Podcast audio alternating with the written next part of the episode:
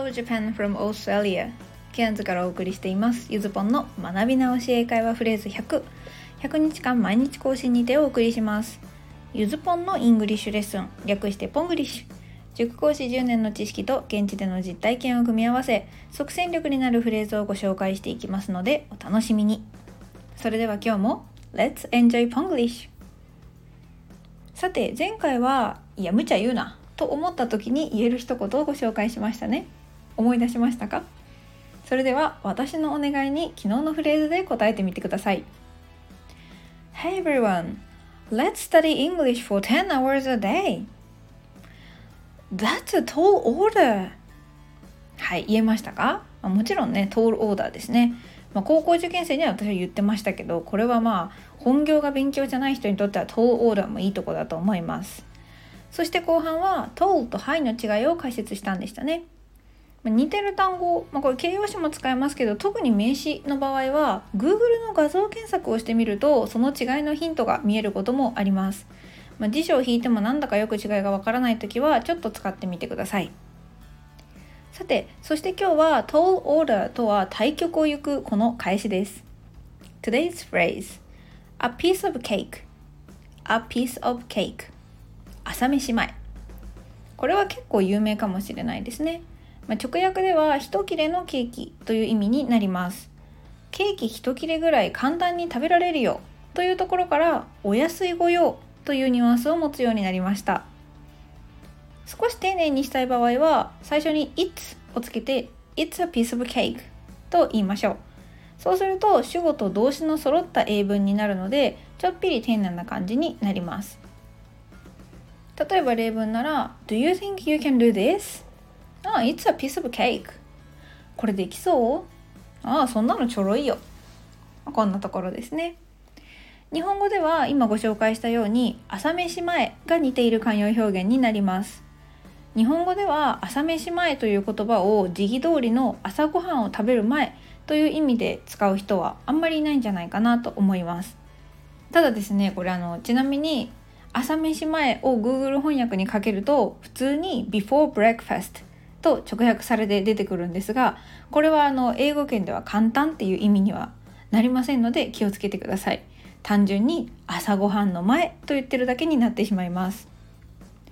元は同じ意味でも言い方によって全く違う意味として使われてるっていうのが面白いですよね、まあ、言葉ってそのぐらいふんわりしてるし簡単にこう慣用表現知らないと通じないものにもなっちゃうし、まあ、普段何気なく使ってる表現にも実は文字通りではないものっていうのはたくさんあります。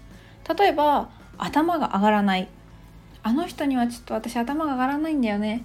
この頭が上がらないは物理的に頭を持ち上げられないということではないですよね。その人にすごくお世話になった時に使っています。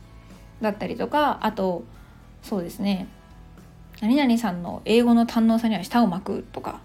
この時の舌を巻くは別にタララッとこう巻き舌をしているわけではないですね。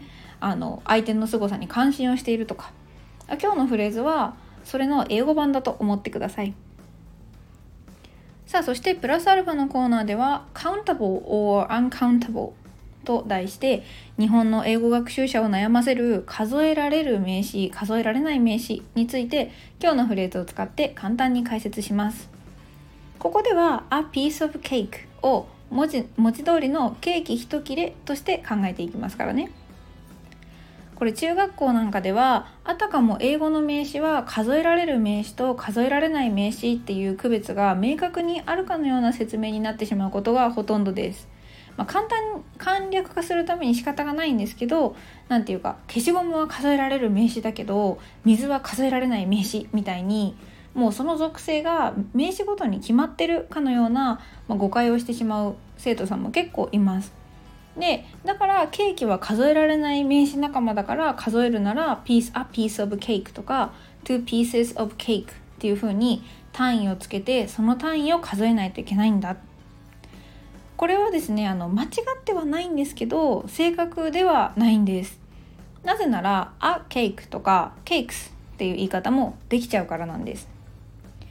ここ勘違いしてほしくないなといつも思ってるんですけど単語にどちらかの属性が決まっているわけではありません話し手が何をイメージしてケーキという単語を使ってるかで同じ単語を数えたり数えなかったりするんですね。例えば大食いで有名になったギャル曽根さんであればこういうことができます。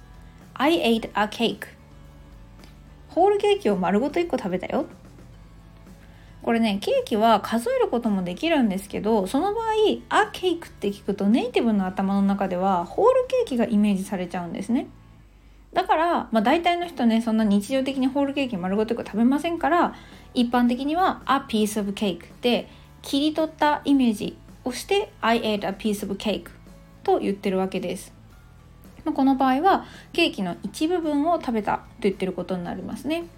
そのためいちごのショートケーキって日本人が聞いて思い浮かぶようなホールケーキの一切れがイメージされます。ちなみにショートケーキの語源は諸説ありますが日本のショートケーキと英語圏のショートケーキはだいぶ違います。興味のある人は Google 画像検索してみてください。例えばホールケーキを置いていないカップケーキ屋さんの会話であれば A cake, two cakes でもちろん通じます。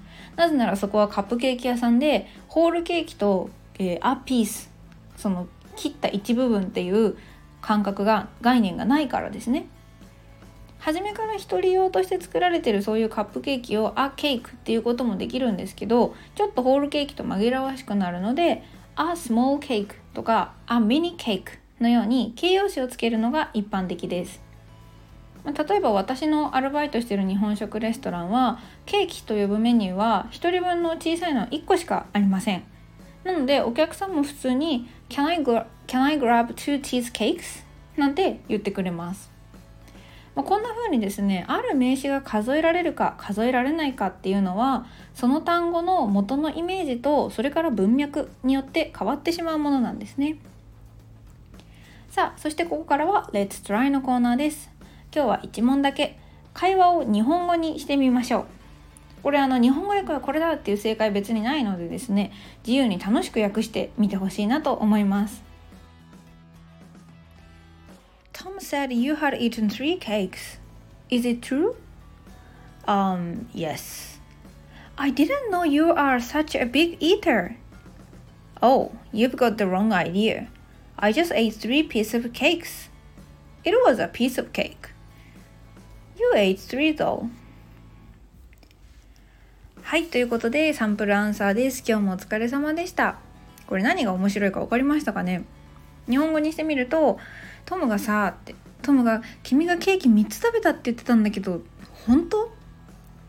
ああ、そうだよ。君がそんなに大食いだなんて知らなかったよ。